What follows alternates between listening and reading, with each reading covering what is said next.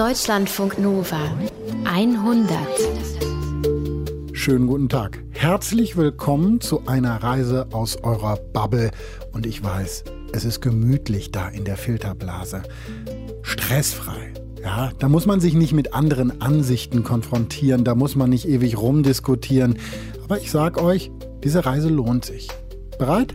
Dann einmal hier rechts lang, wenn ich bitten darf. Herzlich willkommen zum 100 Spezial zur Bundestagswahl. Julia Roche ist bei mir im Studio, Redakteurin dieser Sendung. Hallo Julia. Hallo Paulus. Was bist du so für eine Wählerin? Also äh, eine, die so eine klare Haltung hat und schon Monate, vielleicht Jahre vorher weiß, was sie wählen wird? Ja, so ähnlich. Also ich kann das vielleicht am besten mit so einer kleinen Szene beschreiben. Irgendwann, ich glaube, es war bei der letzten Bundestagswahl oder Landtagswahl, habe ich überlegt, ich weiß echt nicht, was ich dieses Jahr wählen soll. Habe ich gedacht, dieses Jahr mache ich es mal anders. Und dann stand ich vor meinem Wahlzettel, habe ihn angeschaut und war wirklich so, ich mache es jetzt anders. Und dann habe ich es genauso gemacht, wie immer. Und ähm, das ist bei mir so, weil ich einfach davon überzeugt bin. Diese Überzeugung, die gehört zu mir. Und ähm, die gehört zu mir, weil es, glaube ich, auch äh, viel mit der Familie zu tun hat, die mich geprägt hat. Und ähm, ich mich in dem Fall für die Prägung meiner Familie entschieden habe und das offensichtlich auch nicht loslassen kann. Es ist einfach meine Überzeugung. Und deswegen mache ich eigentlich mein Kreuz immer an derselben Stelle. Hm.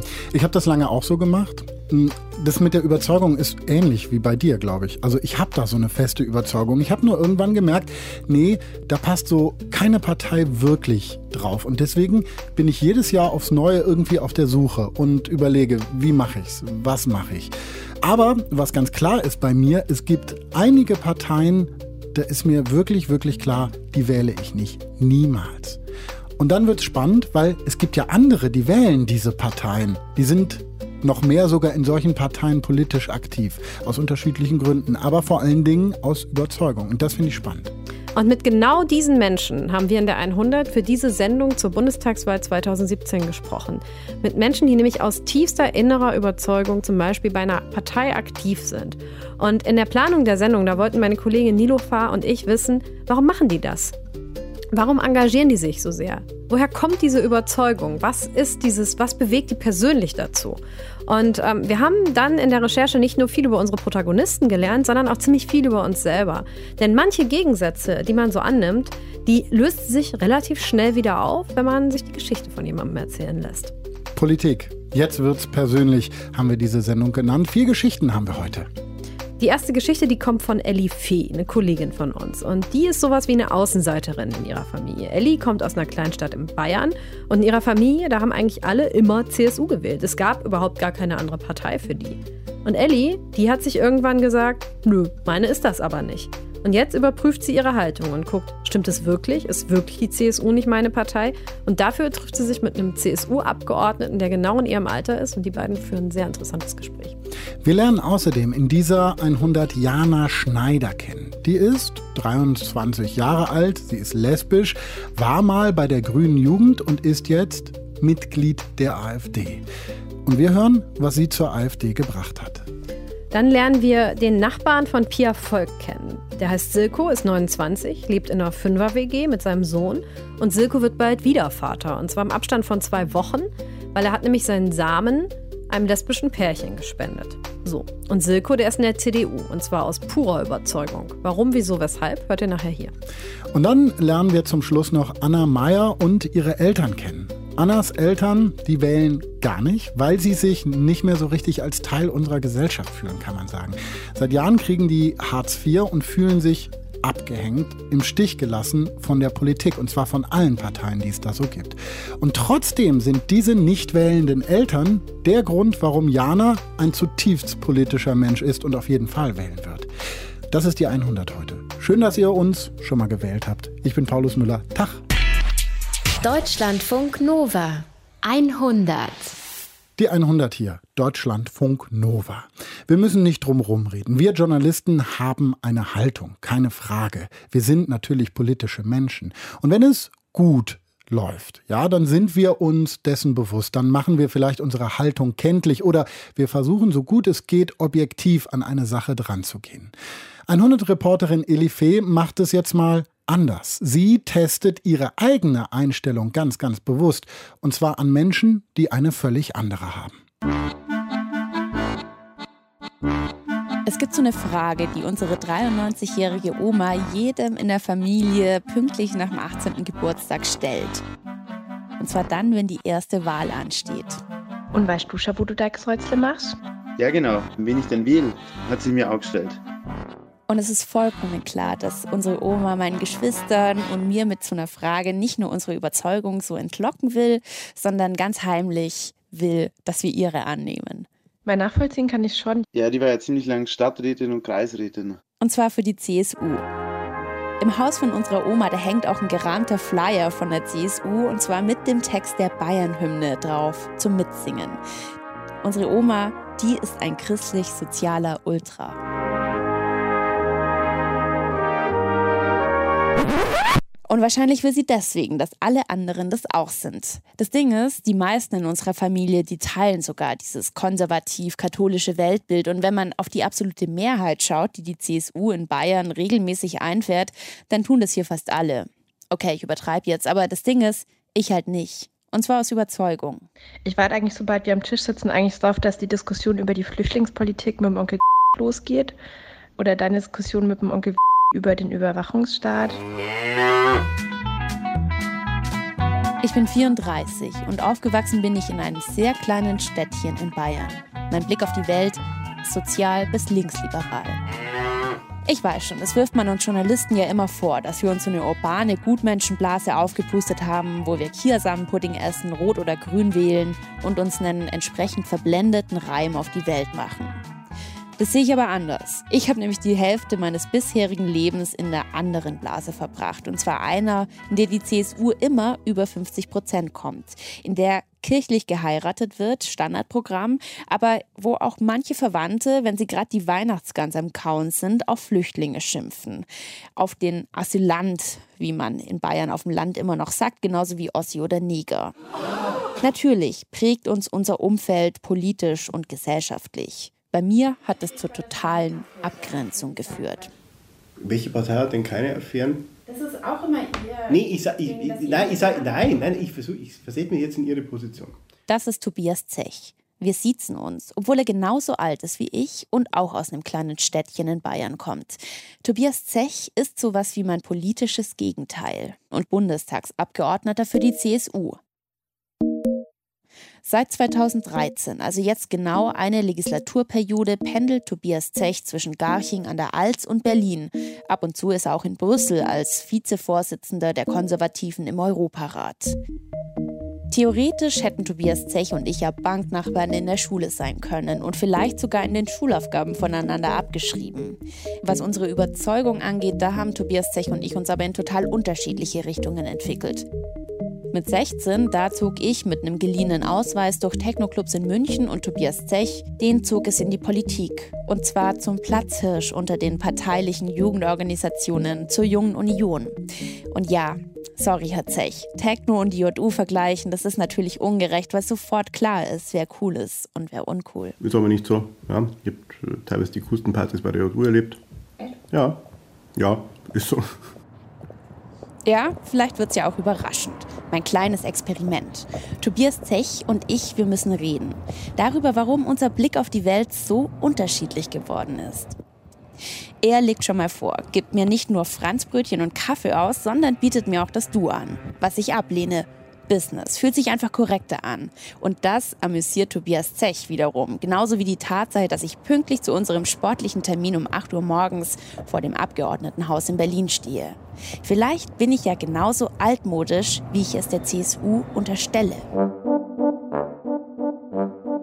Tobias Zech sieht ja erstmal nicht altmodisch aus.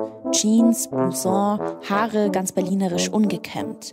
Dabei ist die Arbeit als Politiker für ihn auch irgendwie eine Karriere. Tobias Zech hat nach der mittleren Reife bei Edeka gearbeitet, war als Zeitsoldat in Deutschland stationiert und nach Abi und Studium wurde er auf dem zweiten Bildungsweg Projektmanager bei ERDS, heute Airbus.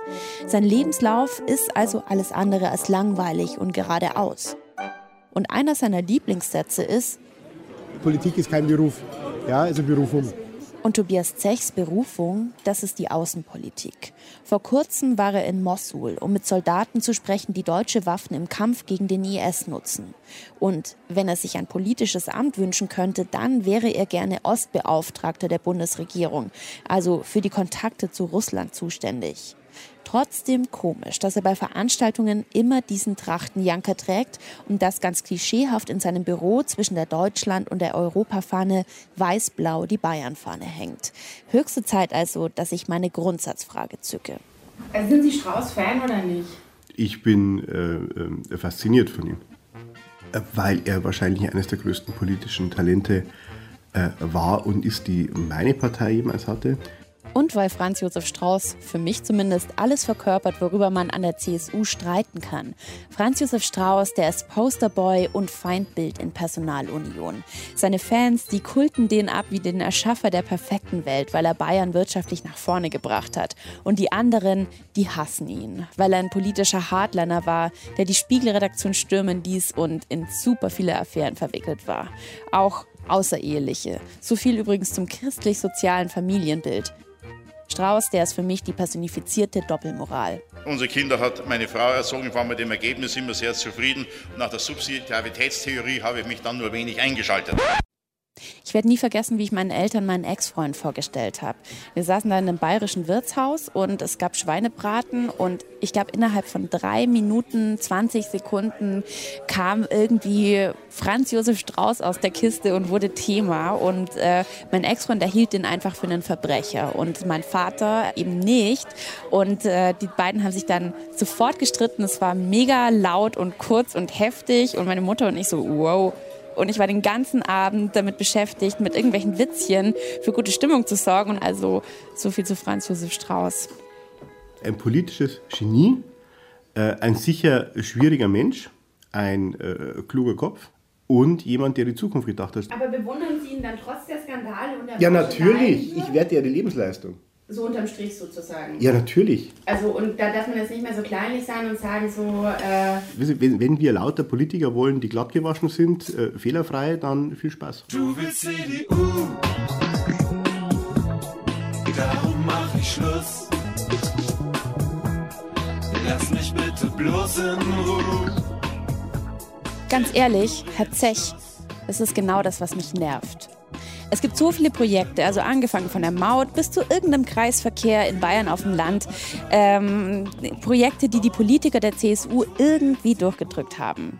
Und dann gab es natürlich immer wieder Korruptionsvorwürfe und Affären. Freunde zu haben, ist das eine Schande bei uns in der CSU. Und deshalb, saludos, amigos. Mir stellt immer noch die Nackenhaare auf, wenn ich das höre. Also Ironie jetzt, aber komisch, dass man den Bayern nachsagt, dass sie rauflustige Haudegens sind. So äh, nach der Devise, was nicht passt, wird passend gemacht.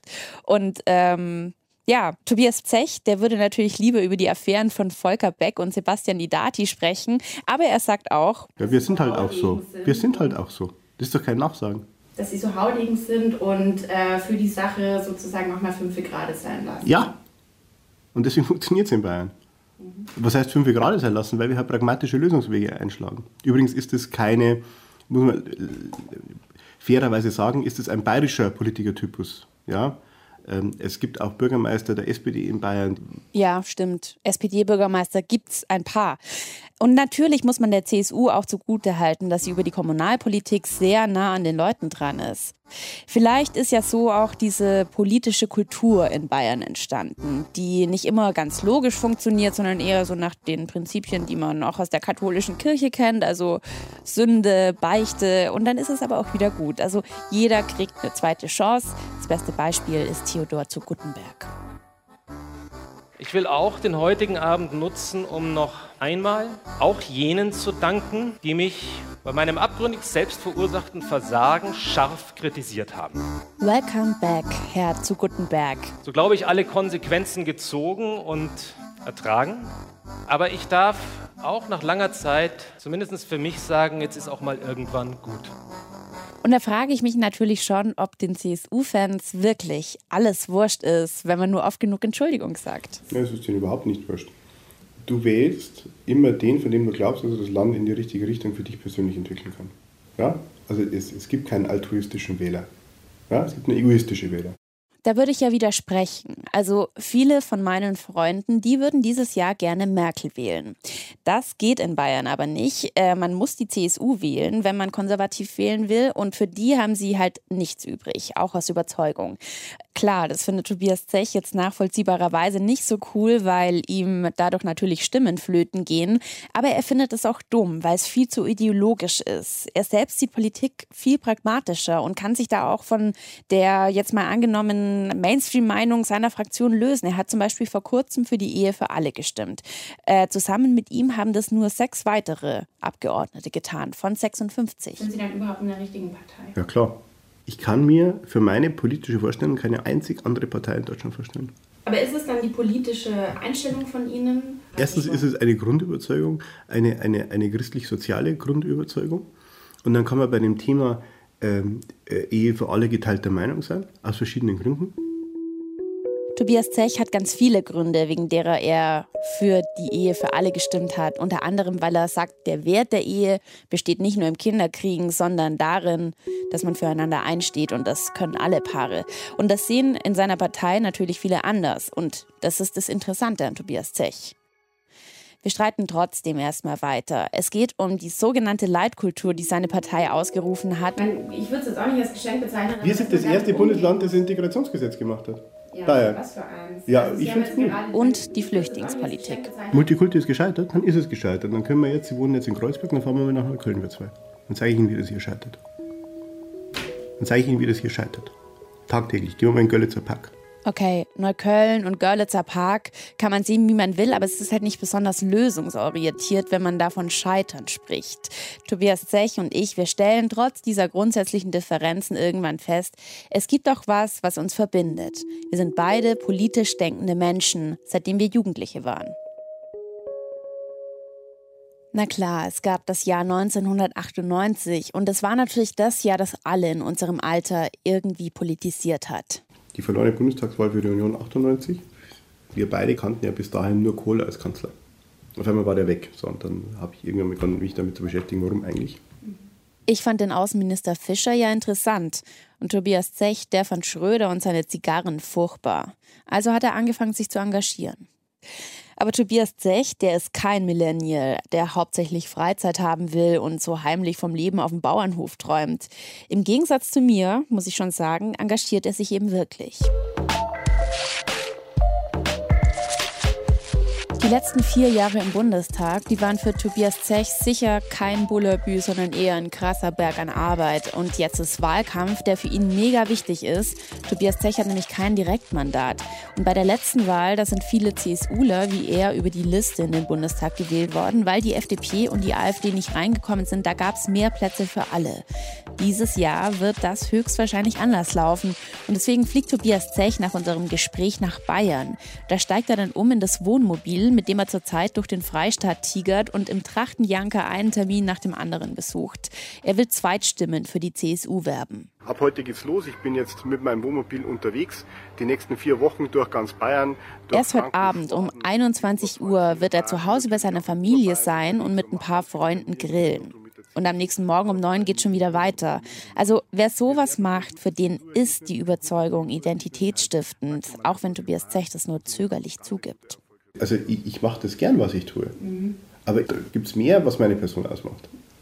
Aber sind Sie dann mehr der Tobias Zech, der heute Abend grillt? Oder Ich hoffe, dass ich immer der Tobias Zech bin, ob er im Wahlkampf ist oder grillt. Also ich habe nicht vor, unterschiedliche Rollen einzunehmen. Mein Gott, wenn man von irgendjemandem, den man, der einen nicht kennt, gefragt wird, so, erzähl mal was über dich, was erzählen Sie als erstes? Das ist, die Frage ist klug. Ja, und was fällt Ihnen da als erstes ein? Ja, das kommt wahrscheinlich auf den Kontext drauf an.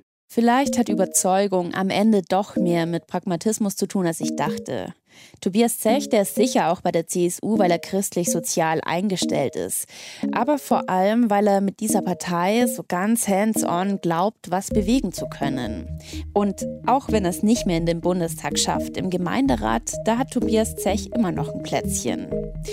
Ich habe mich von seinem Pragmatismus ein bisschen inspirieren lassen und habe meinen Vater vor kurzem ganz sachlich und lösungsorientiert gefragt, ey, warum hast du das damals eigentlich gemacht? Eine Strauß-Diskussion losbrechen bei so einer diffizilen Situation wie diesem ersten Kennenlernen von meinem Ex-Freund, was mir übrigens echt wichtig war. Und mein Vater, der meinte ganz lapidar, ich glaube, weil ich dich ärgern wollte.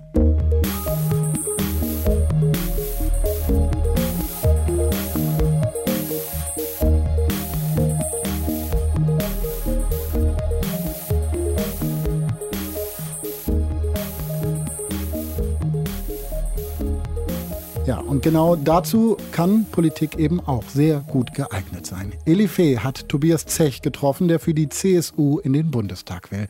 Habt ihr gehört in der 100? Deutschlandfunk Nova hier. Naja, irgendwie Studentin halt, die Frau da auf dem Foto, würde ich sagen. Gesellschaftswissenschaften vielleicht.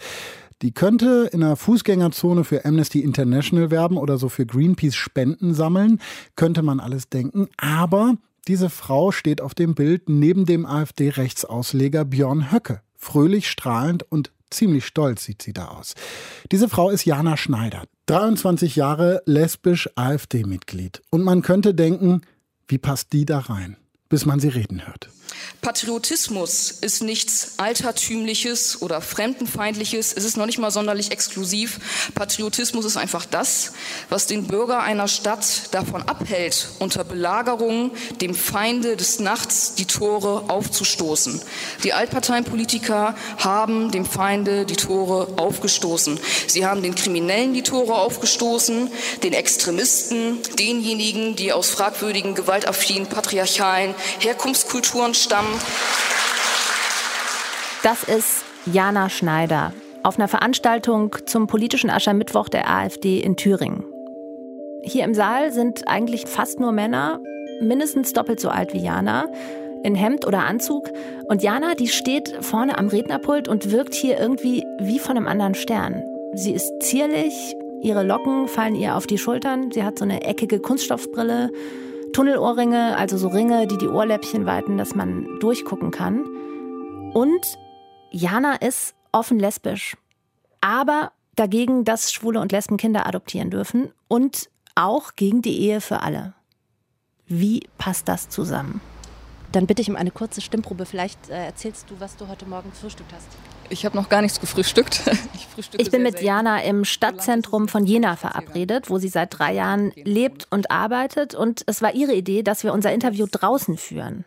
Vor uns liegen jetzt ungefähr 20 Minuten Fußweg. Jana hat sich dafür Turnschuhe mit neongrünen Schnürsenkeln angezogen.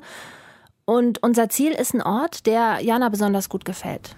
Ja, das ist einmal der Landgraf, in Jena recht bekannt, weil es eine vom Zentrum aus gut erreichbare Anhöhe ist. Mein erster Eindruck von Jana im persönlichen Gespräch ist sie nett, höflich, zurückhaltend. Und das wundert mich erstmal, denn im Netz ist sie viel offensiver unterwegs. Auf Facebook hat sie zum Beispiel nach der Kölner Silvesternacht eine Grafik gepostet, auf der ein ausgestreckter Arm zu sehen ist, der einen Revolver hält. Und das, was sie dazu geschrieben hat, klingt fast wie ein Aufruf zur Selbstjustiz.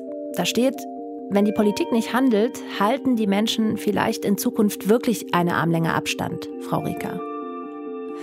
Der Post landet bei der Staatsanwaltschaft, bleibt aber rechtlich ohne Folgen. Jana weiß ziemlich genau, was sie da tut, was rechtens ist und was nicht.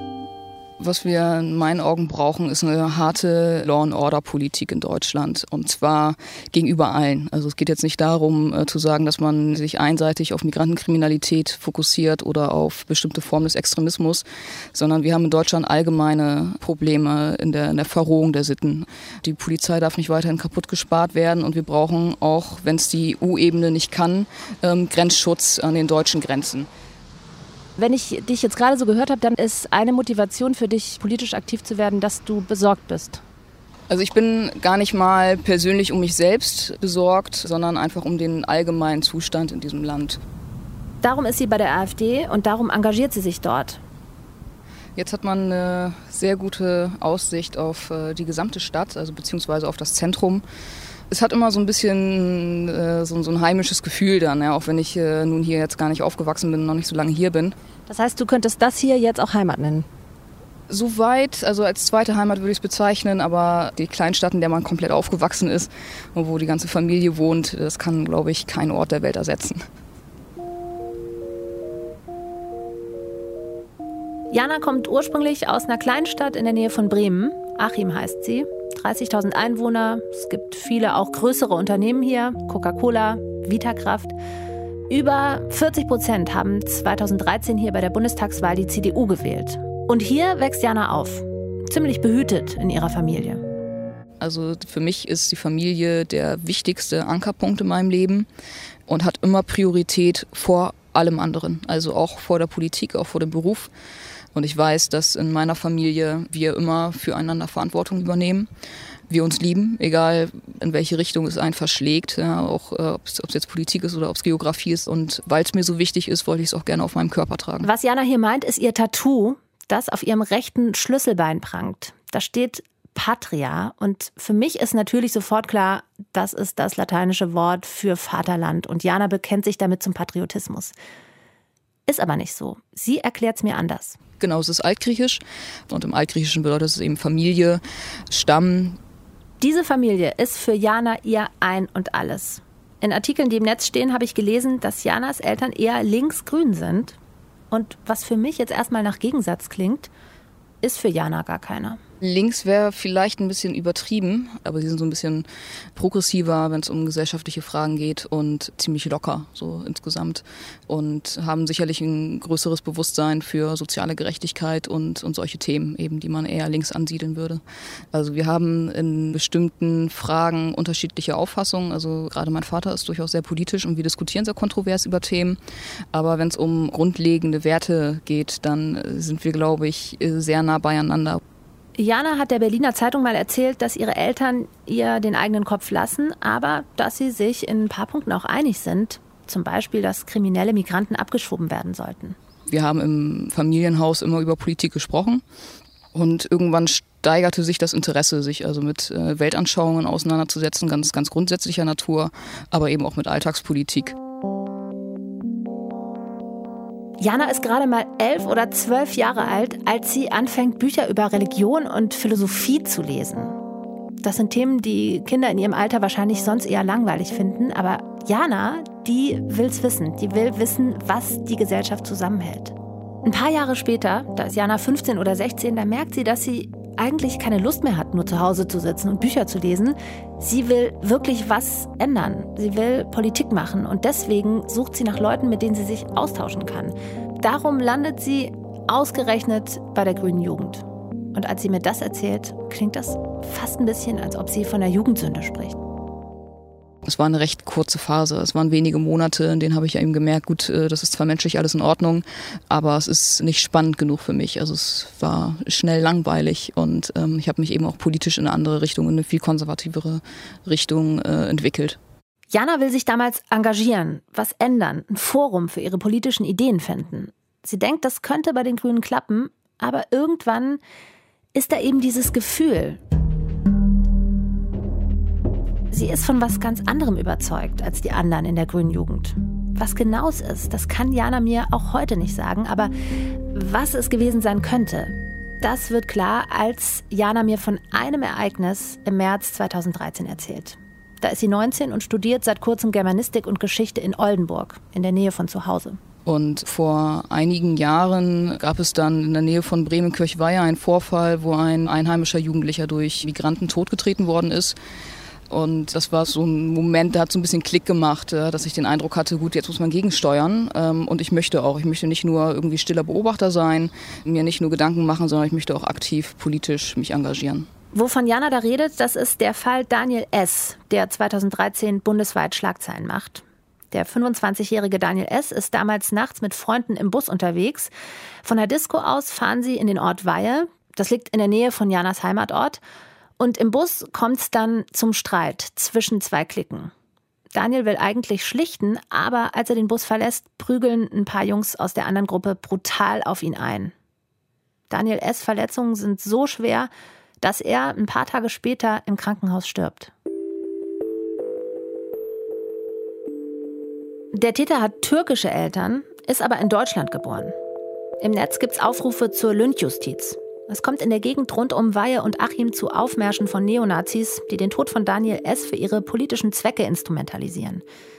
Und auch für Jana spielt die Herkunft des Täters damals eine Rolle weil sich diese, diese Prägungen eben äußern, wenn Gewalttaten geschehen und es in meinen Augen durchaus auffällig ist, dass zum einen überproportional viele Gewalttaten von Personen begangen werden, die aus diesen Herkunftskulturen kommen und die eben auch auffällig brutal sind.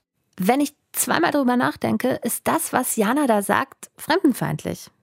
Manche Menschen begehen eher Straftaten, sind gefährlicher und brutaler und Jana führt das auf deren Herkunft, den kulturellen Background zurück. Kriminologen sagen, dass Kriminalität weniger eine Frage der Herkunft als zum Beispiel eine Frage von Bildung ist.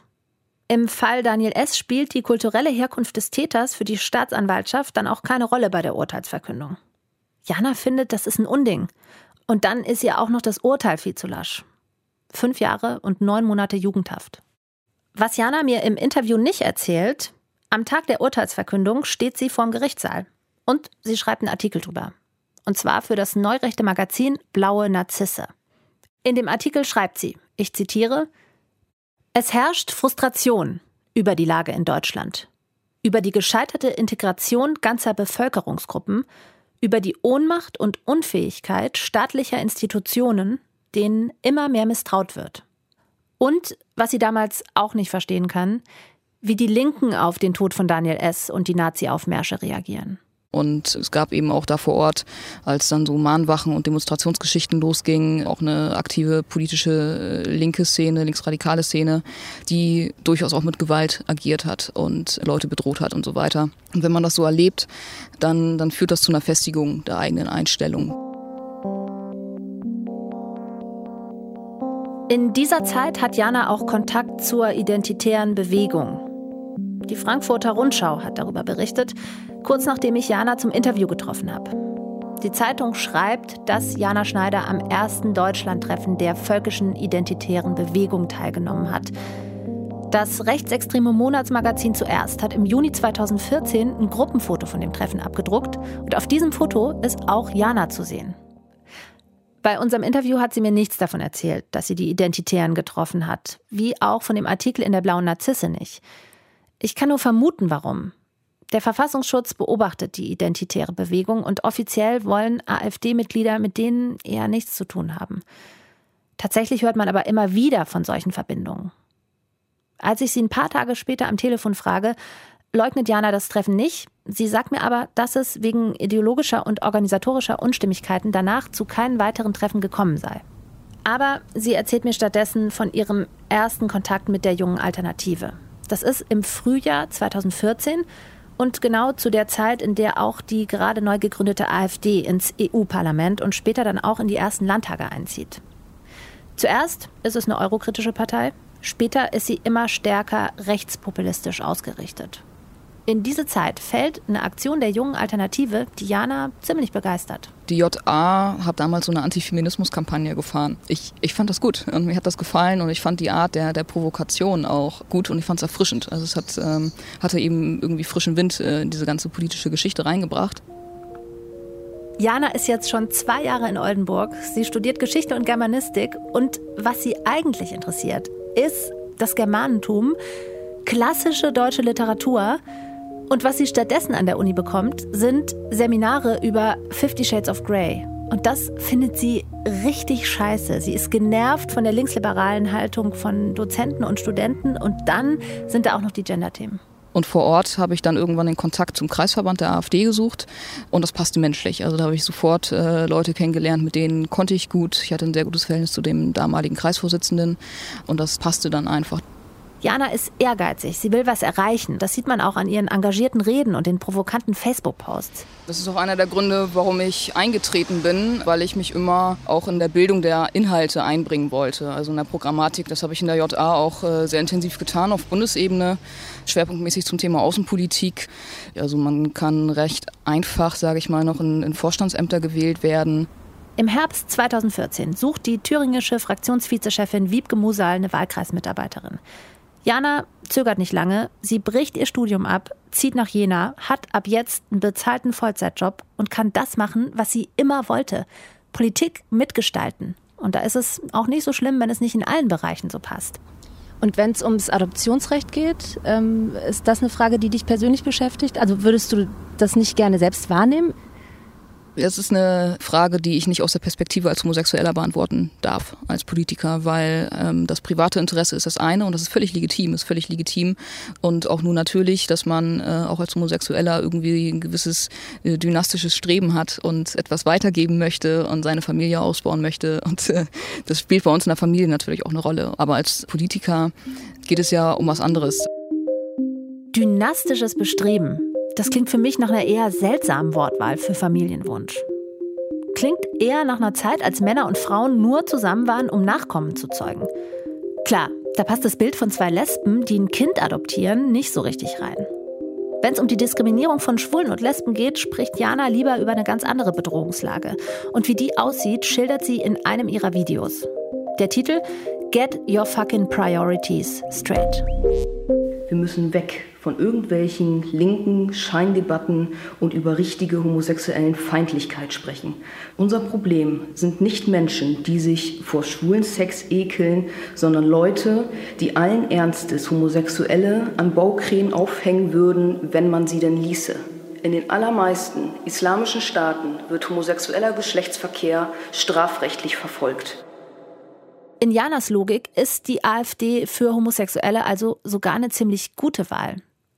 Die größte Bedrohung für sie und ihre Werte kommt nämlich von außen, von den Muslimen und vom Islam. Natürlich gehen wir auch mal einen Döner essen. So, äh, natürlich mögen wir kulturelle Vielfalt in dem Sinne, dass sie wirklich positiv und bereichernd ist.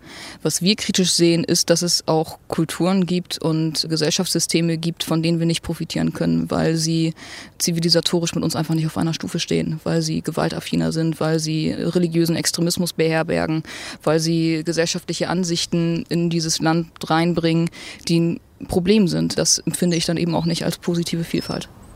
Janas Ansichten. Vielleicht kein plumper Rassismus, aber trotzdem zieht sie sehr klare Grenzen hinsichtlich gesellschaftlicher Vielfalt und der Frage, wer Teil dieses Landes sein darf. Sie unterscheidet also zwischen guter und schlechter Vielfalt und scheint die Grenze sehr genau zu kennen. Platt gesagt, Döner bereichert, Muslimas mit Kopftuch aber nicht. Die großen Gegensätze, die ich anfangs in Jana erkannt hatte, jung, lesbisch, AfD, die sind jetzt ziemlich zusammengeschrumpft. Und für Jana selbst gibt es da ohnehin keinen Widerspruch. Ähm, ich komme ja eigentlich aus einer Musikszene, so aus dem Grufti-Bereich, Gothic-Bereich. Ähm, ich bin früher immer auf Punkkonzerte gegangen. Also ich habe so ein ähm, wenig starrsinnigen Bezug zu, zu Politik, aber eben auch zu kulturellen Geschichten und möchte mit allem mich auseinandersetzen und mit allem auch irgendwie Kontakt halten und fall da vielleicht ein bisschen aus der Rolle, also sowohl optisch als auch vielleicht als Homosexueller. Ich bin vom Auftreten her und auch von, von so subkultureller Verortung ein bisschen alternativer, aber ich sehe das nicht im, im Widerspruch zu einer konservativen Allgemeinhaltung. Für mich bleiben nach dem Gespräch viele Fragen offen gerade weil Jana Schneider auf alles eine Antwort weiß. Aber obwohl sie mir viel erzählt hat und dabei freundlich und auskunftsfreudig war, bleibt sie doch für mich in ihrer Persönlichkeit kaum greifbar. Elke Hoffmann hat Jana Schneider von der AfD für uns getroffen. Deutschlandfunk Nova hier, die 100, unser Spezial zur Bundestagswahl. Und gerade haben wir ja Jana Schneider kennengelernt. 23 Jahre, AfD-Mitglied und sie ist anders, als man sich sonst so hm, AfD-Mitglied vorstellt. Julia Roche ist bei mir im Studio 100 Redakteurin. Ich denke da wirklich so klischeemäßig an irgendwie Kostümchen und wie Frau Petri das trägt, so gestärkte Seidenbluse mit so einem großen Kragen oder sowas und nicht an so eine wie Jana. Genau, Jana ist anders als das, was wir von der AfD erwarten würden. Jana hilft uns dabei, mit einem Klischee zu brechen, könnten wir auch sagen. Ähm, Jana ist alternativ gekleidet, sagt sie selber. Sie sagt, sie ist früher auf Punkkonzerte gegangen. Ähm, sie ist irgendwie anders sozialisiert worden und ist trotzdem in der AfD. Ähm, für mich ist es nach diesem Beitrag über Jana, nach der vielen Arbeit daran, eigentlich ein Beispiel dafür, dass diese AfD eine Partei der Kontraste ist. Ja, Alice Weidel ist, ist ja einfach ein großes Beispiel auch, ne? Genau, Alice Weidel ist 38, ist äh, Unternehmensberaterin, sehr erfolgreich offensichtlich mal gewesen. Sie Spitzenkandidatin? Ist Spitzenkandidatin, sie ist lesbisch, lebt in einer eingetragenen Lebensgemeinschaft mit einer Frau, die aus Sri Lanka stammt. Sie hat zwei Söhne, die die beiden zusammen großziehen. Es gab jetzt Informationen darüber, dass sie eine syrische Asylsuchende in ihrem Haushalt beschäftigt haben soll. Es sind alles so Dinge, wo ich denke, come on, das passt irgendwie nicht zusammen. Es passt, das Bild von dir, was du gibst, passt nicht zu dem Bild, was deine Partei eigentlich genau, normalerweise das, ausstrahlt. Das gleiche bleibt bei mir bei Jana Schneider zurück. Wir haben ihr jetzt ja sehr lange zugehört und sie hat auch viel erzählt und trotzdem geht das bei mir nicht ganz zusammen. Also trotzdem ist der Gedanke nicht weg, den ich ja auch am Anfang formuliert habe, irgendwie ist das die falsche Partei oder so. Äh, ne? Also genau, da, da es, bleibt so eine, es bleibt halt diese Frage offen, wieso bist du in einer Partei, wieso bist du als lesbische junge Frau in einer Partei, in der es durchaus homophobe Menschen gibt? Ich habe darüber mit der Autorin Elke Hoffmann im, äh, im Entstehungsprozess dieses Beitrags sehr, sehr viel gesprochen. Für uns war das Fazit am Ende, dass Jana Schneider da irgendwo für uns so ein Rätsel bleibt. So ganz klar wird es nicht. Es mag daran liegen, dass sie nicht über ihre Familie reden will, dass sie nicht eindeutig im Interview über ihre Familie reden will, weil sie diese Familie auch schützen möchte, was Sag's durchaus verständlich ist, dass sie nicht möchte, dass dort in ihrem Zuhause irgendwelche Reporter vor der Tür stehen. Ähm, vielleicht würde das ein paar Sachen erklären, wenn man genau wüsste, woher sie kommt, welche Geschichte ihre Familie hat und so weiter. Aber schlussendlich bleibt ihre Überzeugung, die Erklärung dieser Überzeugung ein bisschen rätselhaft. Wo ich mir aber sehr, sehr sicher bin bei Jana und wo wir auch die Autorin sich sehr sicher ist, ist, dass Jana wirklich überzeugt ist. Jana, also, dass sie nicht irgendwie so ein Mäuschen ist, was noch nicht weiß, wo, wo es politisch steht oder genau, sowas. Genau, es gab nämlich Artikel, zum Beispiel in der Taz, da wurde der Artikel geschlossen, glaube ich, mit dem Satz, am Ende stand sowas in der Art wie, aber Jana ist noch auf der Suche. Und ich finde, Jana Schneider macht im Interview und in allem, was sie sagt, sehr, sehr klar, dass sie sehr genau weiß, was sie tut, dass sie sehr genau weiß, wovon sie überzeugt ist und dass sie nicht aus Zufall bei der AfD gelandet ist, sondern sie weiß genau, was sie da sucht. Einmal inhaltlich und andererseits auch, weil die Partei ihr natürlich gewisse Karrierechancen bieten kann als junge Partei. Danke, Julia. Deutschlandfunk Nova 100. Manchmal, da kann es sich lohnen, in Kontakt mit denen zu kommen, die um uns rumleben, mit unseren Nachbarn. Pia Volk hat das gemacht. Sie ist zufällig mit ihrem schrägen Nachbarn Silko in Kontakt gekommen und hat dabei herausgefunden, dass Silko Teil einer Regenbogenfamilie ist, dass er mit seinem Sohn in einer WG lebt, dass er mit 20 diesen Sohn bekommen hat, dass er in keiner Kirche ist, dass er kein Auto besitzt. Aber sie hat auch rausbekommen, er ist CDU-Mitglied. Wie kann das sein? Pia erzählt uns jetzt die Geschichte von Silko. Angefangen hat es mit lauter Musik. Oh Mann, ey, die Musik kommt aus dem Stockwerk unter mir. Und zwar äh, von Silko, der wohnt in der WG unter mir, in dem Zimmer direkt unter meinem. Und äh, kurz nachdem er eingezogen ist, war ich mal unten und habe mich vorgestellt, weil ich diese nervige Popmusik einfach nicht mehr ertragen konnte. Und da hat er sich ganz furchtbar entschuldigt, weil es war ihm natürlich nicht klar, dass ich die live mithöre. Und er hat mir erzählt, dass er immer Musik hören muss, um äh, sich zu konzentrieren. Ähm, der arbeitet für ein städtisches Unternehmen und weil Silko ziemlich viel von zu Hause aus gearbeitet hat, haben wir so eine ausgeprägte SMS-Freundschaft entwickelt, der dann so funktioniert, dass ich geschrieben habe, hey, Mr. DJ, kennst du schon die und die Band? Versuch's doch mal damit. Und ähm, er hat dann meistens geantwortet, cool, nee, kenn ich nicht, klingt gut. Und seltener auch, ah nee, ich mach das dann mal lieber leiser. Durch die schlechte Musik haben wir uns kennengelernt, aber die ist nicht das einzig Schräge an Silko. Wenn der von seinem Leben erzählt, dann fängt er meistens so an. Wir wohnen eins, zwei, drei, vier, fünf Personen wohnen hier, wovon einer ein Junge ist von neun Jahren.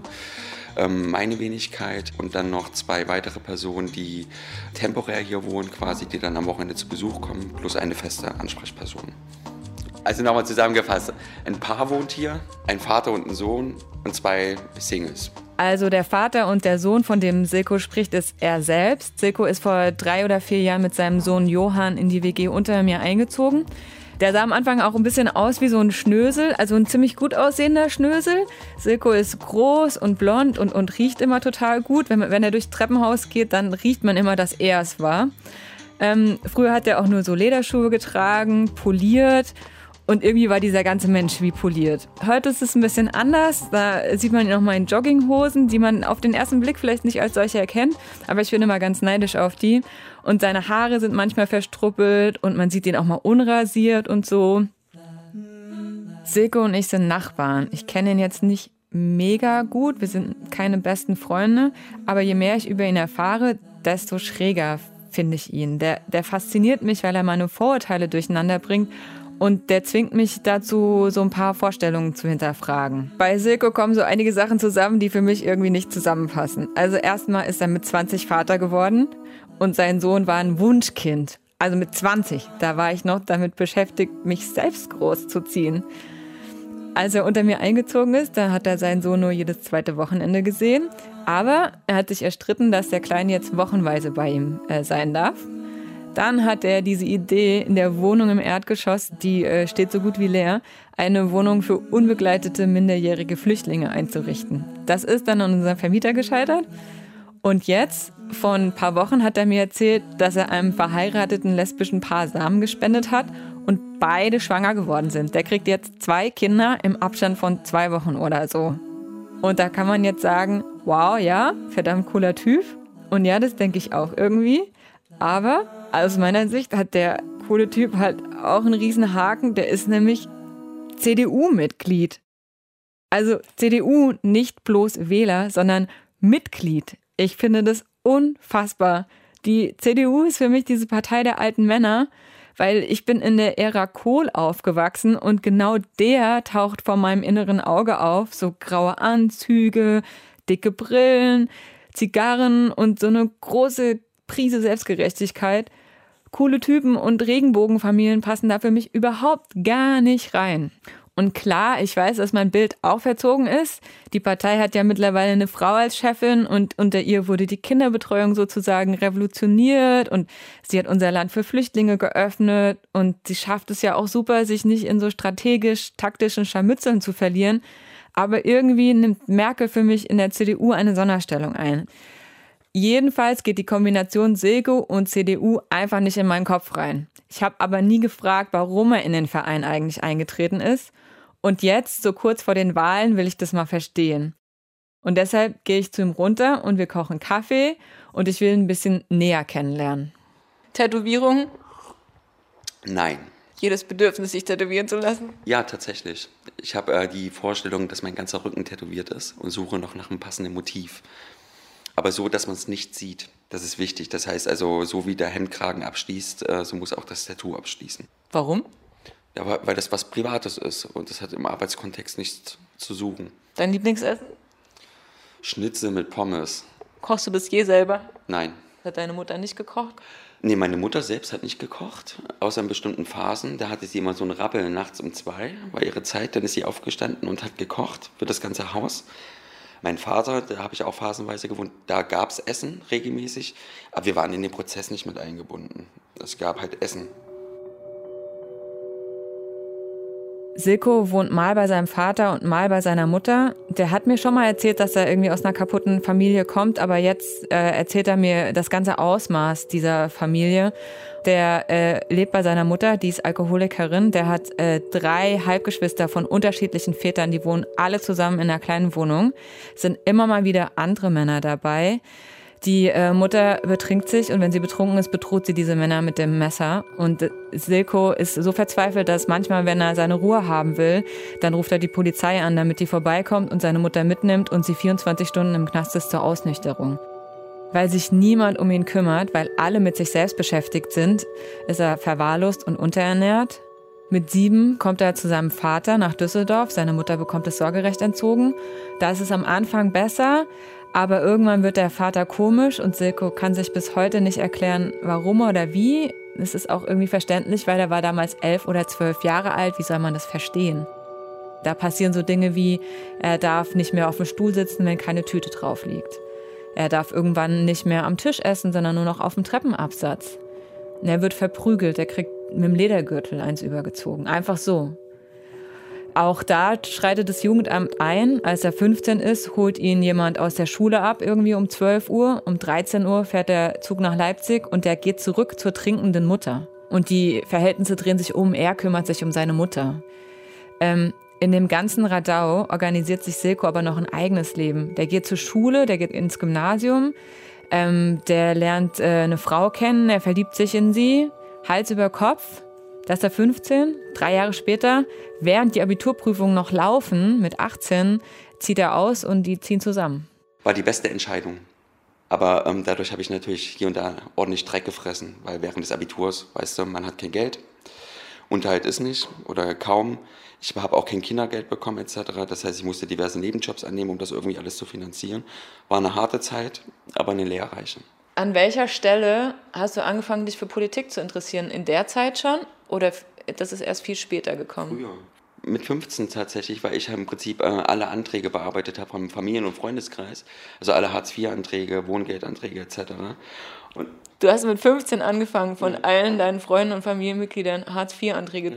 War das dein Nebenjob? Nee, das habe ich so gemacht. Und ich habe dann auch die ganzen Widersprüche durchgefochten im Jobcenter und war damals auch schon bei diesen ganzen politischen Demos, als es um Hartz IV 2003 ähm, ging. Und da war halt die Überlegung, entweder du findest das ganze System scheiße, weil du halt in dem System groß geworden bist, oder ähm, du erkennst, dass du eigenverantwortlich bist und gehst vielleicht in das System, um bestimmte Dinge einfach von innen heraus zu stabilisieren und besser zu machen. Also ich hatte schon ganz klar eine bestimmte Werthaltung, was die Ideologie angeht, also was zum Beispiel das Thema ähm, Individualität angeht, was wiegt höher, Individualität oder das Kollektiv. Also solche Fragen waren für mich schon klar. Genau, die staatliche Unterstützung, die muss man sich natürlich holen. Und irgendwie ist es kein Wunder, dass ihm Individualität wichtiger ist als ähm, das Kollektiv, weil er hat ja selbst gesehen und auch gespürt, was für Dynamiken sich in einer Familie, in so einer Gruppe entwickeln können und was die anrichten können. Genau, dass man irgendwie Mut braucht, um Nein zu sagen, wenn alle anderen Ja sagen und eben dieser Mut, man selbst zu sein. Was mich aber trotzdem erstaunt, ist irgendwie, dass Silko sehr jung, mit 20 nämlich, schon ganz bewusst seine eigene Familie gründet. Als er 20 ist, wird sein Sohn Johann geboren. Seine Freundin, die er mit 15 äh, kennenlernt, ist nämlich seine Traumfrau. Wir waren zu dem Zeitpunkt fünf Jahre schon zusammen. Hätte ja auch früher passieren können. Aber für uns war die Überlegung, es war klar, dass ich viel arbeiten werde und dass während des Studiums eine Familiengründung einfach am effektivsten ist. Aus äh, Zeit- und auch aus Kostengründen. Ich glaube, ohne Johann würde ich nicht an diesem Punkt jetzt sein. Weil Johann äh, hat mir viel Struktur gegeben. Es ging ja darum, dass ich ja quasi ein anderes Wertebild auch vermitteln wollte, als es mir vermittelt wurde. Das heißt also im Vordergrund stand immer das Thema Wirtschaftlichkeit, Arbeiten, Selbstständigkeit, Individualität, aber alles aus eigenen Kräften und Mitteln. Und um ihm das vorzuleben, musste er ja sehen, dass ich morgens außer Haus gehe und abends wiederkomme. Weil Silko seinem Sohn andere Werte beibringen will, ist er konsequent und tritt in die CDU ein, als Johann in den Kindergarten kommt. Ich glaube, Silko macht das, weil er wirklich was verändern will. Der will nicht nur reden und sich über Politiker beschweren und lamentieren, er will die Welt für seinen Sohn ein Stück besser machen. Und zwar, weil er genau weiß, wie erbarmungslos sie sein kann. Und ihm sind dabei eben die traditionellen Werte wichtig und die, sagt er, sieht er nur bei der CDU. Was wären die traditionellen Werte? Na, tatsächlich Familie als zentrales Element. Alles geht von der Familie aus. Sicherheit, Beibehaltung des Status quo. Das ist, das ist ja all das, wofür die Familie steht. Und dieses, sage ich mal, ähm, Konservative, das hat immer so einen negativen Touch. Konservativ bedeutet ja nichts anderes als an Dingen festhalten, wie sie sind. Ich meine, wenn wir über Ökolandwirtschaft sprechen, da würde auch niemand auf die Idee kommen, das sei konservativ. Wenn man sich das aber mal historisch anschaut, konservativ ist Öko, ist grüner Anbau. Ne? Also ich sehe das nicht äh, negativ besetzt. Also Silko ist super der Familienmensch. Das ist ihm total wichtig. Und er ist auch, ein, wenn wir uns unterhalten, wird es immer klar, ein hoffnungsloser Romantiker. Ganz, ganz hoffnungsloser Fall. Der glaubt an die große Liebe. Aber das Leben äh, fuscht ihm dazwischen. Seine große Liebe, seine Jugendliebe geht kaputt, als Johann sechs Jahre alt ist. Und ähm, er zieht in die WG unter mir. Erstmal nur als Notlösung, weil er meint, die Situation könnte sich beruhigen, wenn man ein bisschen Abstand hat. Wie das genau funktionieren soll, hat er keine Ahnung. Funktioniert dann auch nicht, weil jetzt über drei Jahre später wohnt er ja immer noch in der WG. Und sein jetziger Lebensstil in dieser WG mit der Regenbogenfamilie, kein Auto, nicht in der Kirche, passt für mich halt überhaupt gar nicht in das Bild, ähm, das die CDU von der Familie entwirft. Also ich interpretiere das Thema Familie anders. Früher war eine Familie, 2012 noch, als ich eingetreten bin, Mutter, Vater, Kind. Ich habe grundsätzlich damals homosexuelle Gleichberechtigung abgelehnt. Ich habe das Adoptionsrecht für ähm, Kinder abgelehnt durch homosexuelle Partner. Ich hätte damals gesagt, dass ein Kind in der WG nichts zu suchen hat. Ich hätte gesagt, ein Kind gehört zu der Mutter und nicht zu dem Vater. Das stimmt, der Begriff der Familie hat sich erweitert. Ja, schon krass. alles, äh, was er früher abgelehnt hat, das lebt Silke heute. Und er sagt, dass die WG daran schuld ist, dass er sich so verändert hat. Als er sich getrennt hat, war die WG nur eine Notlösung und ein Ort, an dem man übergangsweise wohnen kann, irgendwie recht günstig und nah am Arbeitsplatz und so. Aber die WG, so sieht er das heute, hat sich als was entpuppt, was irgendwie viel mehr ist. Irgendwie ein Ort, an dem man sich umeinander kümmert, wo man miteinander redet, Probleme diskutiert und dann eben auf ganz andere Lösungen kommt. So, so eigentlich wie eine Familie, nur ohne den ganzen Blutskram. Und er hat gesagt, so in seinem Kopf hat es irgendwann angefangen zu rattern. Und er hat andere Sachen gemacht. Er ist zum Beispiel in den Urlaub gefahren mit Leuten aus der WG, ins Ausland, so geflogen. Der ist vorher einmal in seinem Leben geflogen, hat er einfach nie gemacht. Der hat angefangen, fremden Menschen von sich zu erzählen. Mir zum Beispiel, euch jetzt. Und er hat neue Freunde gefunden, die ganz anders sind als seine alten. Also ich glaube, Silko will das, was viele andere auch wollen, irgendwie eine Gemeinschaft. Jemand, der sich um einen kümmert, wenn man krank ist, der eine Suppe kocht, jemand, der die Taschentücher bringt, wenn man sich gerade die Augen aus dem Kopf heult und erzählt, alles wird gut, auch wenn keiner dran glaubt. Und die einzig vorstellbare Gemeinschaft war für ihn einfach lange Zeit die Familie. Und zwar, weil die Familie aus den einzigen Menschen bestand, die zumindest körperlich immer da waren. Aber durch das viele Umziehen hat Silko halt auch keine lebenslangen Freundschaften aufgebaut, die ihn hätten auffangen können, wenn es mies gelaufen ist. So, und in der CDU sieht Silko halt das, was er in seiner Kindheit nicht gehabt hat. Also, das ist halt die Partei der Mutti. Angela Merkel regiert seit zwölf Jahren. Das ist genauso lang, wie Silko wählen darf. Und das Fazit ist, Wirtschaft stabil, Kinderbetreuung funktioniert, Familie rockt. Ich habe ja jetzt im eigenen Erfahrungskreis die, die, Situation, dass wir ja quasi eine Regenbogenfamilie momentan gründen. Das heißt also ein lesbisches Pärchen, verheiratet, sind jetzt beide schwanger, ich bin der biologische Papa. Und auch wir waren uns alle drei einig, wir wollen eine Familie gründen, mit meinem Sohn gemeinsam. Aber wichtig ist, das Kind, auch wenn es vorrangig bei den Frauen groß wächst, soll den Papa kennenlernen. Soll sich hier zu Hause fühlen, geborgen fühlen, bekommt ein eigenes Zimmer und so weiter und so fort. Okay, aber das ist doch wieder ganz weit weg von der CDU. Ja, aber da bin ich halt bei der Interpretation von Familie. Was ist Familie? Familie sind doch eigentlich wirklich nur zwei Menschen, unabhängig von Sexualität, wo mindestens ein Kind ist. Wenn man füreinander einsteht, wenn man füreinander sorgt. Silko hat für sich einen Weg gefunden, in der CDU Mitglied zu sein und anders zu leben. Der Widerspruch, den ich gesehen habe, ist für ihn kein Widerspruch, weil er sagt, es gibt sowieso keine Partei, mit der man 100% übereinstimmt. Und für ihn ist klar, dass Familienbegriff ist zentral, aber er definiert eine Familie anders mittlerweile. Das ist halt nicht mehr nur Vater, Mutter, Kind, sondern es ist das Kind und alle, die es lieben, egal wie viele. Pia Volk hat Silko in Leipzig getroffen. Hier ist die 100, hier ist Deutschlandfunk Nova. Ich weiß noch genau, wie das früher war, mit sieben oder so, wenn Wahltag war. Das war was Besonderes, das war was Feierliches bin ich mit meinen Eltern zum Wahllokal gegangen und abends saß dann die ganze Familie um den Fernseher versammelt. 18 Uhr, die Hochrechnung, Vater angespannt und je nachdem, wie die Balken sich so entwickeln auf dem Bildschirm, Ärger oder Freude. Für mich war schon ganz früh klar, wählen ist wichtig und es war immer eine Selbstverständlichkeit. Bei Anna Meyer war das anders. Sie ist 23 Jahre alt, sie wählt zum zweiten Mal den Bundestag nächsten Sonntag, aber dass sie das tut, ist gar nicht so selbstverständlich, denn Annas Eltern wählen nicht. Warum? Das erzählt sie uns jetzt in dieser 100. Ich erinnere mich ganz gut an so eine Situation im Politikunterricht. Das war, glaube ich, ungefähr in der achten Klasse. Politik bei Frau Wenzel. Und wir sollten eine Tabelle machen. In der Tabelle sollte links stehen, was wir brauchen und rechts, was wir wollen. Und brauchen war dann eben sowas wie Essen, eine Wohnung und wollen ja, Sachen, die man sich zum Geburtstag wünscht. Und ich weiß noch, dass ich in die Brauchenspalte eben geschrieben habe, was ich so brauche, also Essen und eine Wohnung. Und dazu neue Schuhe. Und da hat meine Lehrerin zu mir gesagt, neue Schuhe ist nichts, was man braucht. Man hat ja genug Schuhe. Ne? Neue Schuhe wollen nur Mädchen, die halt einen Schuhtick haben. Und ich habe mich nicht getraut zu sagen, dass das Quatsch ist, was sie sagt.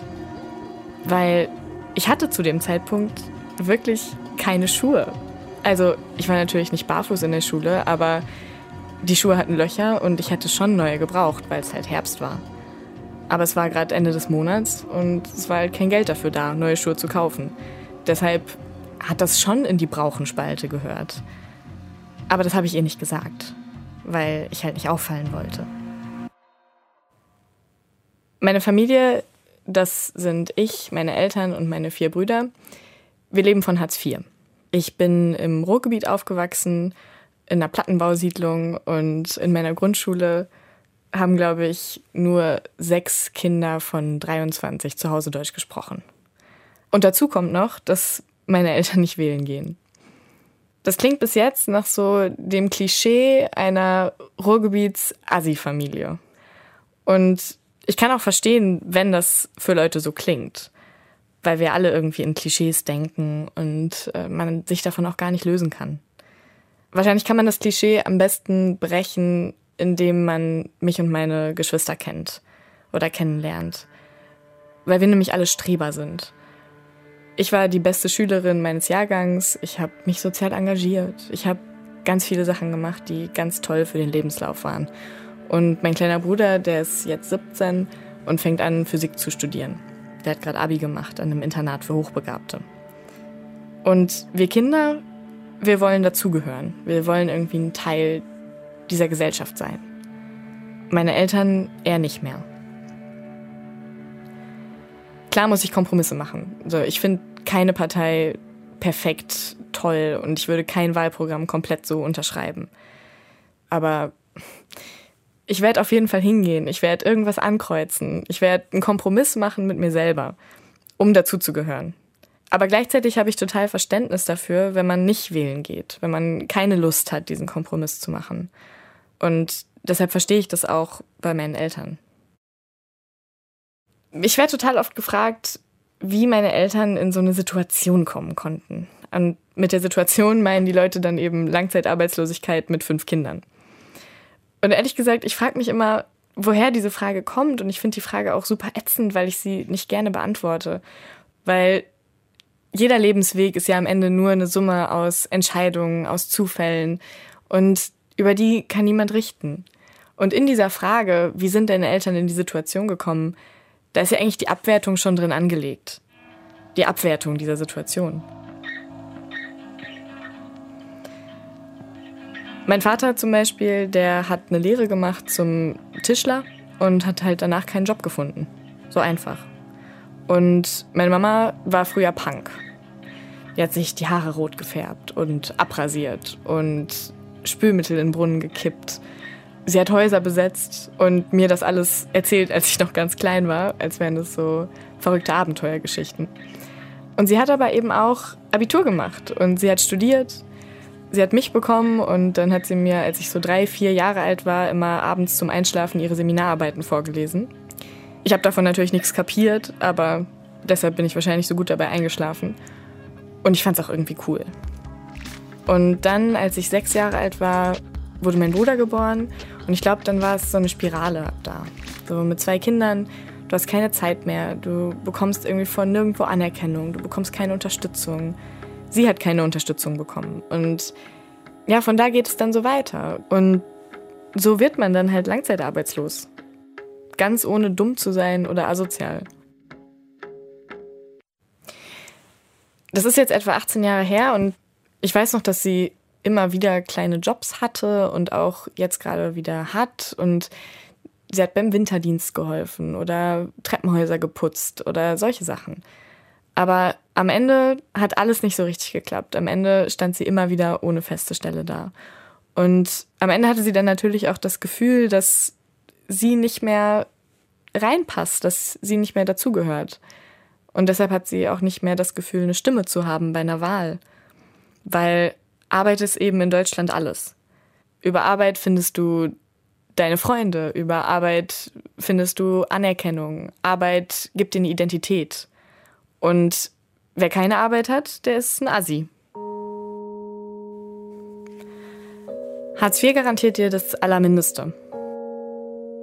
Eine Wohnung mit 89 Quadratmeter für sieben Leute war es in unserem Fall und so 250 Euro im Monat pro Kind. Dabei sind ungefähr 1,50 Euro pro Kind im Monat für Bildung eingerechnet. Aber es garantiert dir halt nicht, dass du dazugehörst. Es garantiert keine Teilhabe.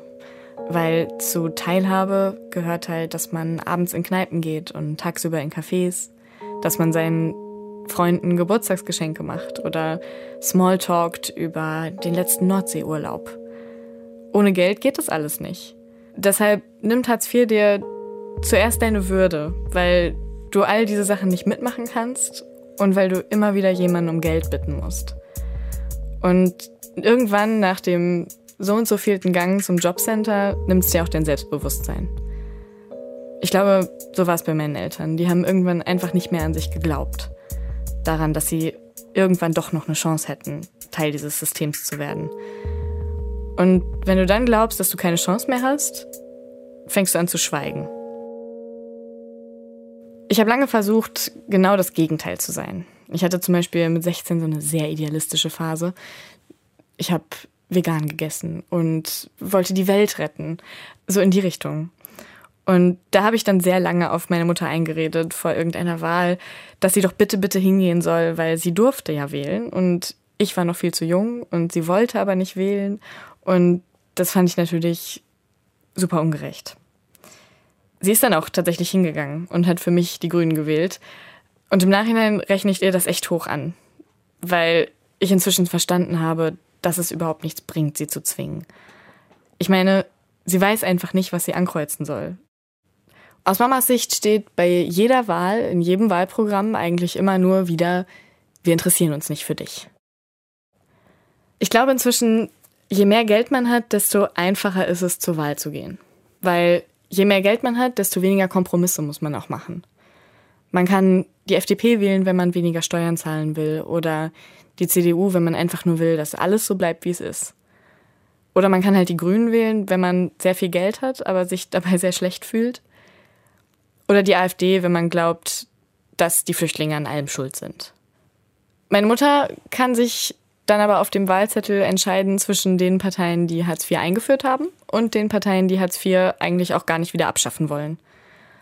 Und deshalb kann ich ganz gut verstehen, dass sie nicht wählen geht. Weil sie nämlich Kompromisse machen müsste, ziemlich große Kompromisse. Aber Mama ist kompromisslos. Sie würde sich nicht verbiegen, nicht mal ein Stück, um irgendwo ein Kreuz machen zu können. Ich bin da anders. Ich meine, ich bin Journalistin. Es wäre idiotisch, nicht zur Wahl zu gehen, weil das ein Beruf ist, der nur in der Demokratie so richtig funktionieren kann. Ich gehe natürlich wählen, ich mache den Kompromiss, weil ich gerne am Wahlabend um 18 Uhr auf Spiegel Online klicken will und die Wahlergebnisse angucken und dann mich drüber aufregen oder mich vielleicht freuen. Und für mich gehört das zum Dazugehören dazu, dass ich an diesem System teilnehme, auch wenn das System es mir vielleicht nicht immer leicht gemacht hat, darin aufzuwachsen. Ich habe meine ganze Kindheit lang gemerkt, dass es extrem anstrengend ist, wenn man nicht dazugehört. Das hat angefangen bei Klassenfahrten, wenn ich vor jeder Klassenfahrt einen Antrag stellen musste, dass das Jobcenter die Kosten übernimmt.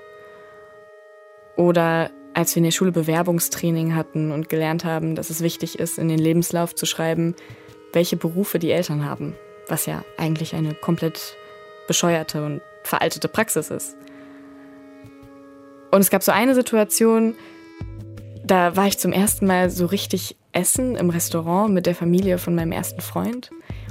Ich war 15 und das war so ein auf American Diner gemachtes Restaurant neben dem nächsten Ikea.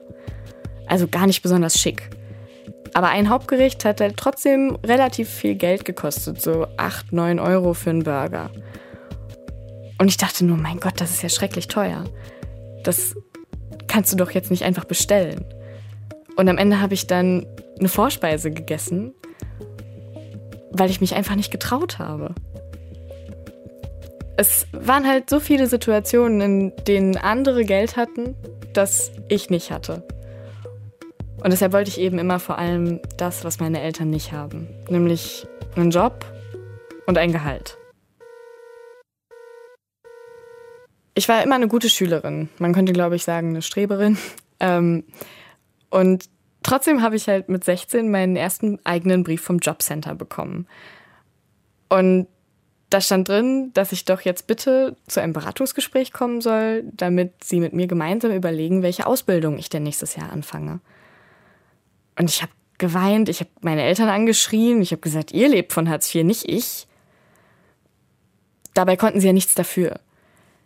Ich meine, es ist halt im System nicht vorgesehen, dass Kinder von Hartz-IV-Empfängern gute Noten haben. Das gibt es nicht. Kinder, die von Hartz IV leben, müssen spätestens mit 16 in eine Ausbildung gebracht werden, damit sie selber nicht asozial werden. Was den Brief angeht, ist mein Vater dann einfach am nächsten Tag mit meinem Zeugnis zum Jobcenter gegangen und hat die gebeten, mich erstmal Abitur machen zu lassen. Und das war dann auch kein Problem. Ich fand immer, dass ich mehr bin als mein Hintergrund. Und ich hatte irgendwie auch das Gefühl, dass ich dafür kämpfen muss, nicht darauf beschränkt zu werden. Aber inzwischen habe ich eingesehen, dass es mich natürlich geprägt hat, wie ich aufgewachsen bin. Meine Eltern sind mein Bezugspunkt geblieben für wie ich die Welt sehe und wie ich auch Politik sehe. Meine Mutter geht nicht, nicht zur Wahl, weil sie Politiker doof findet oder weil sie über die da oben meckert. Sie interessiert sich dafür, was passiert. Aber sie findet sich selbst nicht mehr wichtig genug. Sie glaubt selbst nicht mehr daran, dass sie eine Rolle spielt. Und deshalb ist sie jetzt hier auch nicht zu hören, weil sie sich vor mir gar nicht rechtfertigen muss dafür, dass sie nicht wählen geht. Von niemandem. Mama hat mich immer dazu erzogen, selbst zu entscheiden. Wenn ich als Kind Gummistiefel tragen wollte, obwohl es draußen 40 Grad und Sonne waren, dann war das okay.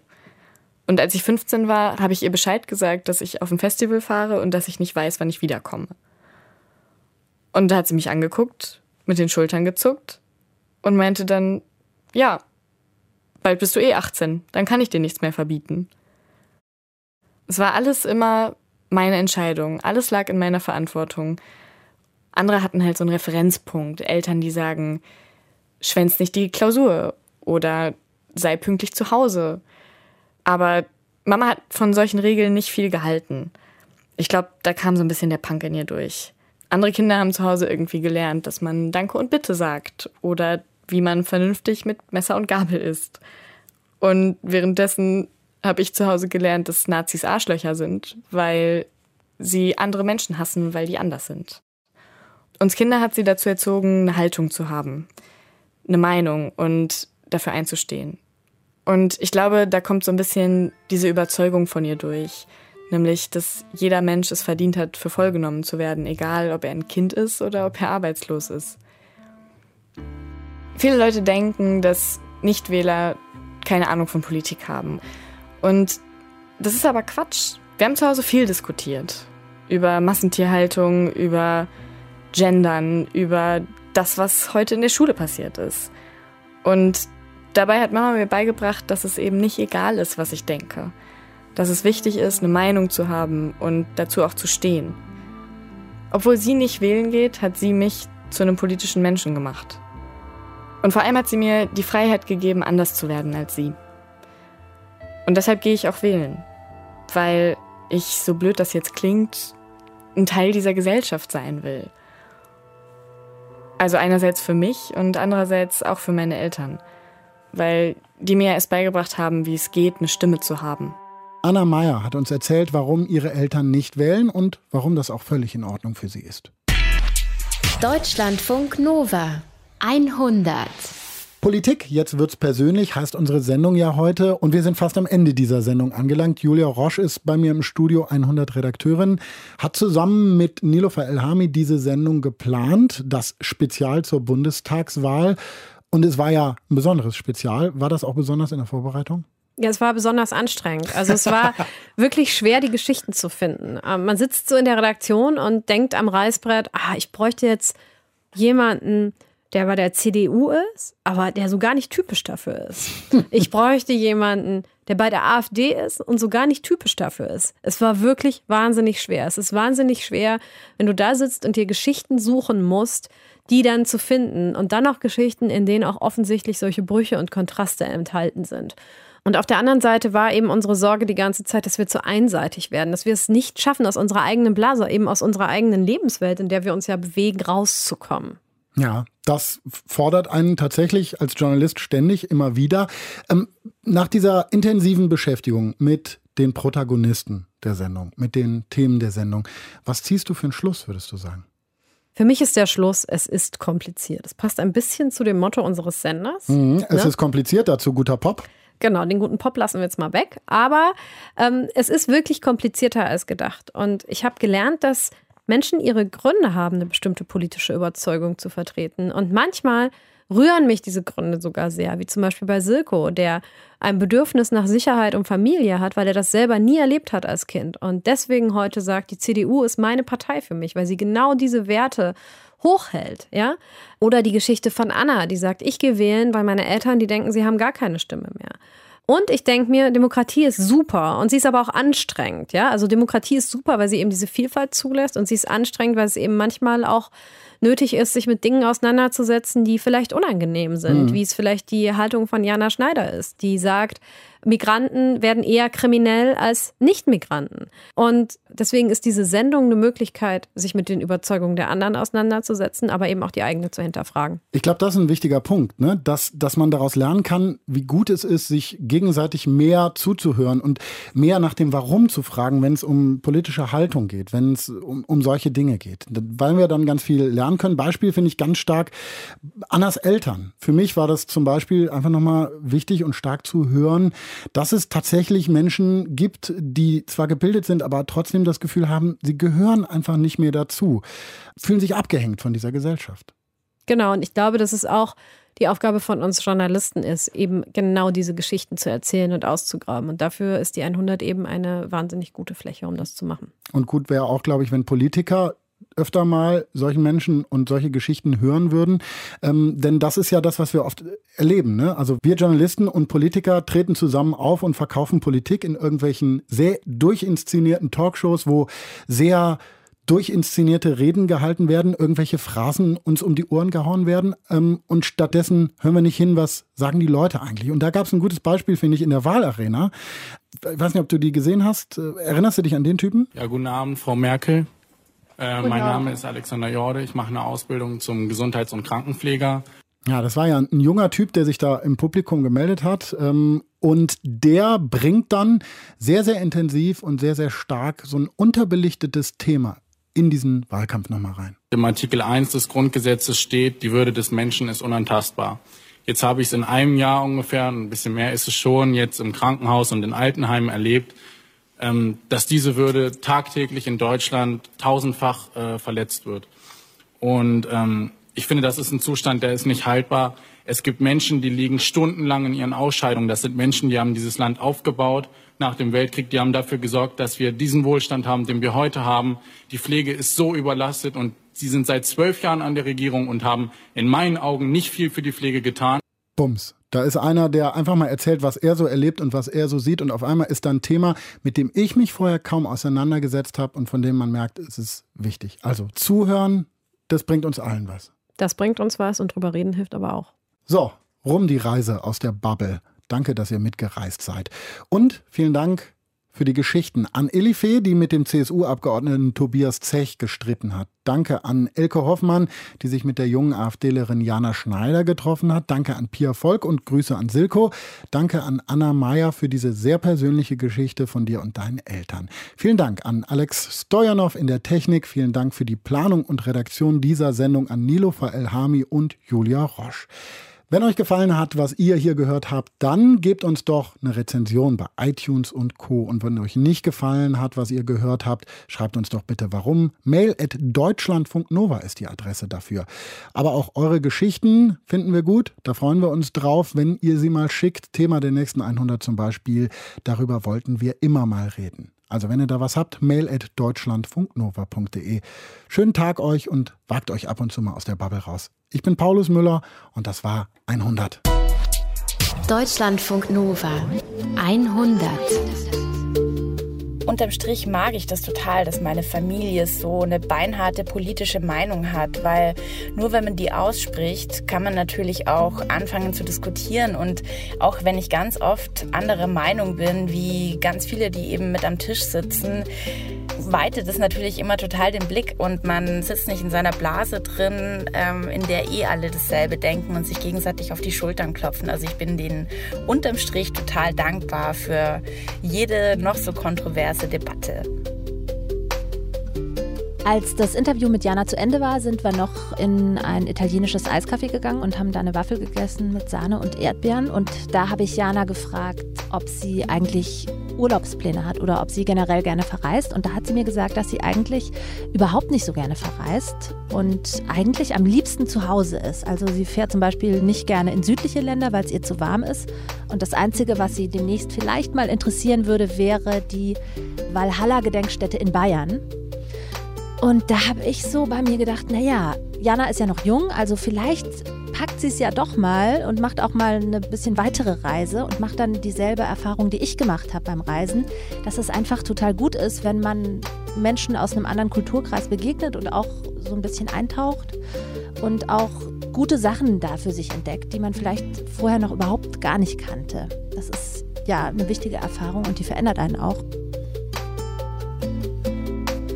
Paar Tage, nachdem ich mich mit Silke unterhalten habe, habe ich den im Treppenhaus getroffen und da hat er mir erzählt, dass er den Valomat gemacht hat und äh, dass er 78 Prozent Übereinstimmung mit der CDU hat. Und dann dachte ich mir, okay, dann mache ich den Valomat jetzt auch. Und ich habe 91,8 Prozent Übereinstimmung mit der Hip-Hop-Partei. Ich kann Hip-Hop überhaupt nicht leiden. Aber dann dachte ich mir, okay, Silko macht den Kompromiss und definiert die Familie neu. Wenn die Hip-Hop-Partei regieren würde, dann müsste ich eben Hip-Hop neu definieren oder halt meine eigenen machen. Ist vielleicht ein vergleichsweise kleines Übel. Diese, dieser Text ist ursprünglich entstanden, weil ich wütend war. Und ich finde eigentlich, Wut ist die beste Emotion, um zu schreiben. Ähm, und zwar hat ein ehemaliger Kollege von mir einen Kommentar geschrieben, wo drin stand, Nichtwähler sind alle dumm. Nichtwähler, geht doch einfach zur Wahl. Ihr seid schuld an der AfD, ihr seid schuld an allem eigentlich. Und das hat mich unglaublich wütend gemacht. Und ich glaube, deshalb musste dieser Text so dringend raus und musste diese Geschichte von meiner Mama so dringend raus. Ich habe dann erst einen Text geschrieben, der bei Spiegel Online erschienen ist. Das, es gab unzählige Kommentare. Ich habe auch so ungefähr die Hälfte gelesen. Und da hat mir dann auch der ehemalige Kollege zurückgeschrieben, wegen dem dieser Text eigentlich ursprünglich erst entstanden ist. Ähm, nur so ganz oberflächlich, er fand's nett, aber immerhin. Deutschlandfunk Nova 100. Jeden Sonntag um 16 Uhr. Mehr auf deutschlandfunknova.de.